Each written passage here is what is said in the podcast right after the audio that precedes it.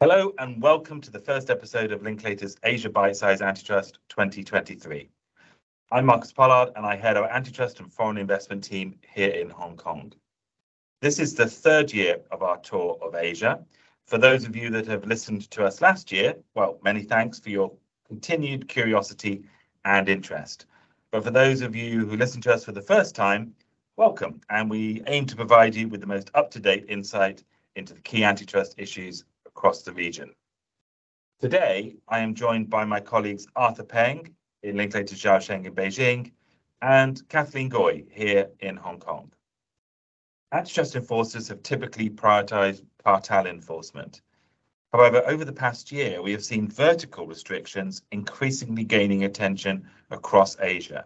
And in this episode, we'll aim to bring to you the latest vertical trends and highlight the following potential risk areas. Firstly, we will look at some of the vertical cases closer to home in Hong Kong. Then we'll hear from Arthur on enforcement trends in mainland China. And finally, we will cover what's been going on in the rest of the region. So, Kath, do you want to kick us off by giving some headlines as to what's happened in Hong Kong? Thanks for the introduction, Marcus.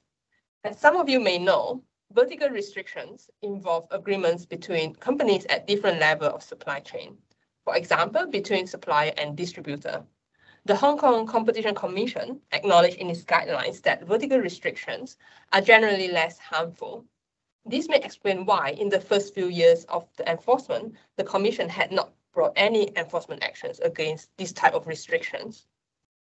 We have, however, seen that there's an obvious shift in the Commission's appetite as it has grown to become a sophisticated enforcer since its commitment decision in 2020 involving online accommodation plat booking platforms. In the past year, the Commission has, been has taken enforcement action in three other cases concerning vertical restrictions. Interestingly, all these cases involve different types of vertical restraints and sectors. One of them was in relation to car warranty restrictions. Marcus, can you tell us a bit more? Sure. So in that case, the Commission found that certain car distributors uh, had been imposing warranty restrictions requiring maintenance and repair services to be carried out at their authorised repair centres, uh, regardless of whether the maintenance or repair items were actually covered by uh, the specific warranties. Uh, the Commission had concerns that restrictions uh, in, in that case could limit the ability of independent repairers when competing with authorised repairers. And there was also another case in relation to resale price maintenance. Yeah, that's right. The Commission has initiated uh, tribunal proceedings against an MSG producer in Hong Kong. Uh, the allegation is that uh, that manufacturer imposed minimum resale prices on uh, a number of distributors. Um, to date, this is the first and only vertical case uh, before the Competition Tribunal. And, and the third case was in relation to restriction imposed by two food online delivery platforms in Hong Kong on their partner restaurants, including certain exclusivity arrangements, as well as requirements to restrict restaurants from offering lower prices on their own channels or competing channels. Yeah, so I think we've got a bit to unpack here. Uh, so if we take a step back, in vertical cases, antitrust authorities typically would apply an effects test instead of looking at things through the object or per se lens. And vertical restrictions, you said earlier, Kath, will generally only raise competition concerns if they foreclose competition. So if we start with the car warranty case, uh, the conduct was allegedly common across the industry, involving seven dealers and 17 different car brands. This meant that potentially a substantial portion of customers go to authorized dealers instead of independent uh, repair workshops.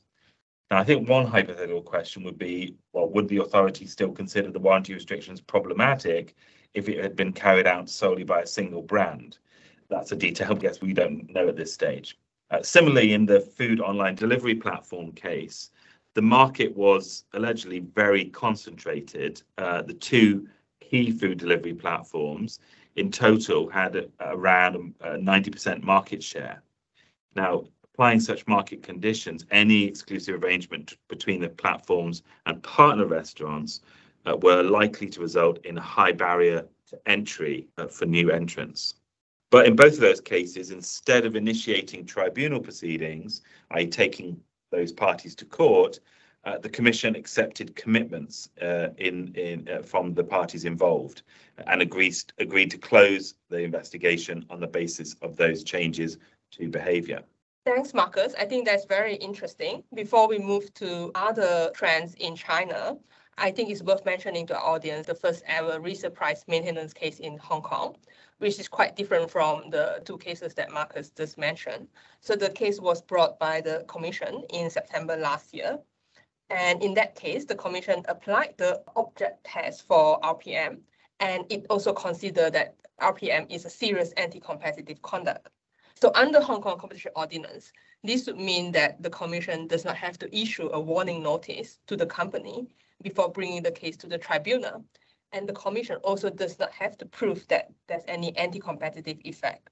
Clearly, the Commission here is trying to follow the positions taken in EU and UK, However, given RPM is a novel area of law in Hong Kong, which we have observed constantly subject to debates by antitrust lawyers globally, we will have to wait and see the tribunal's decision on this issue.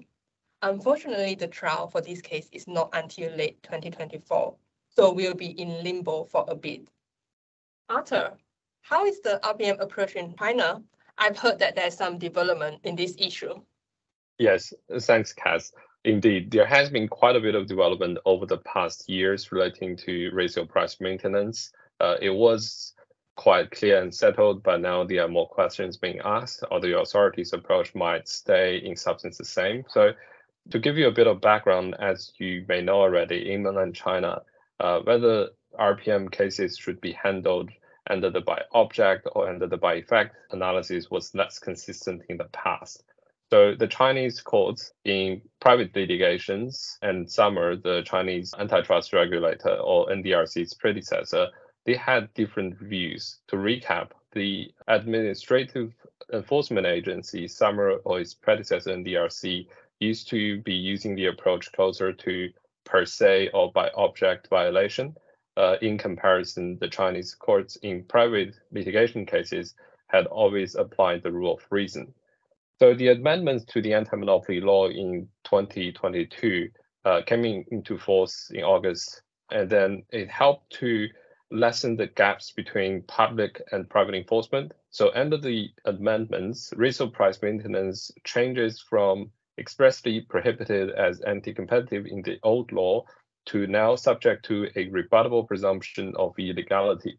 In other words, it provides the possibility that if the company can prove that the RPM does not have the effect of eliminating competition, it will not be considered as an anti-competitive agreement.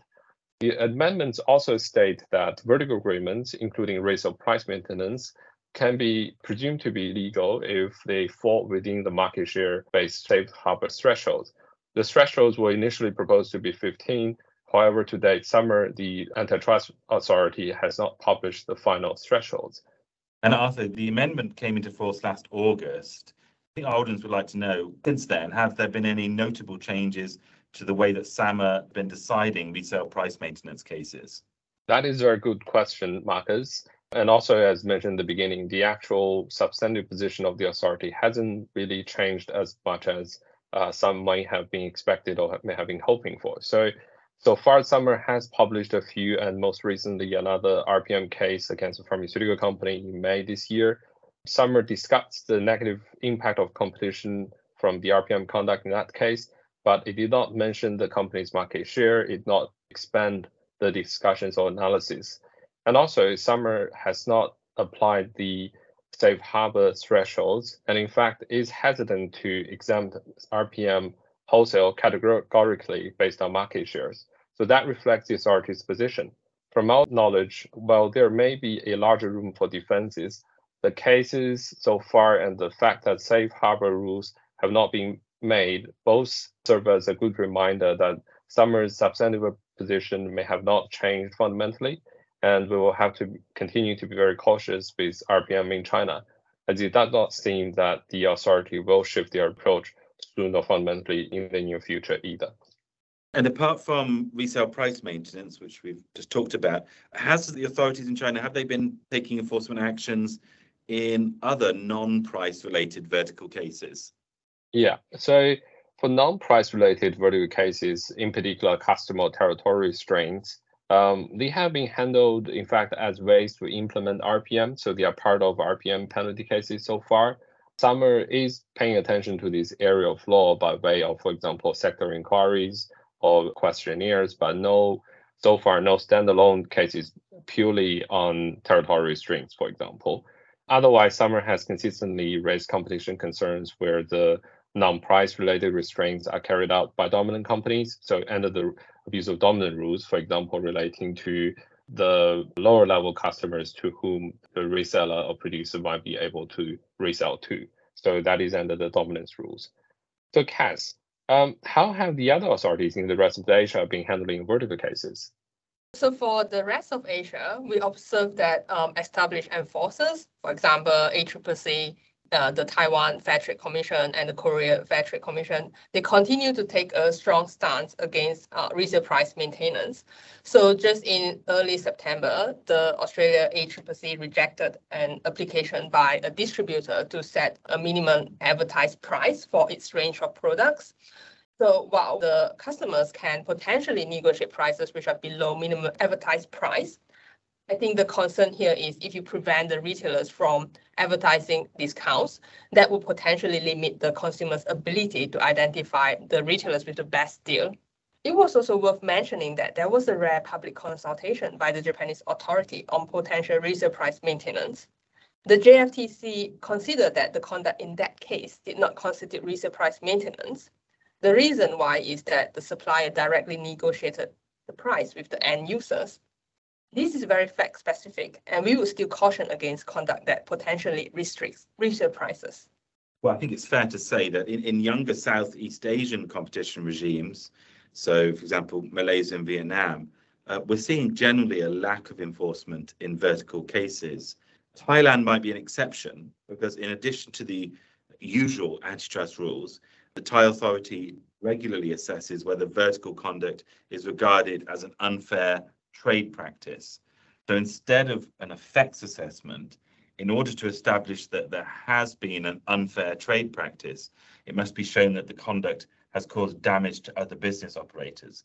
And that can be done, for example, through a loss of revenue, a loss of market value, or loss of uh, market share. And of course, it's not necessary for a company to be dominant to be caught under the Thai provisions relating to unfair trade practices. In fact, the guidelines issued by the Thai regulator state that any company with a market share of 10% or more has market power. And in those circumstances, may be found to be using their market power unfairly.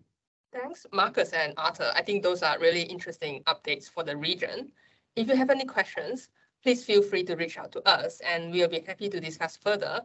In the next episode, we'll be providing you with some updates on merger control regime in Southeast Asia with our colleagues from Bangkok and Allens in Vietnam. Thanks for listening and goodbye. Bye-bye. Bye-bye.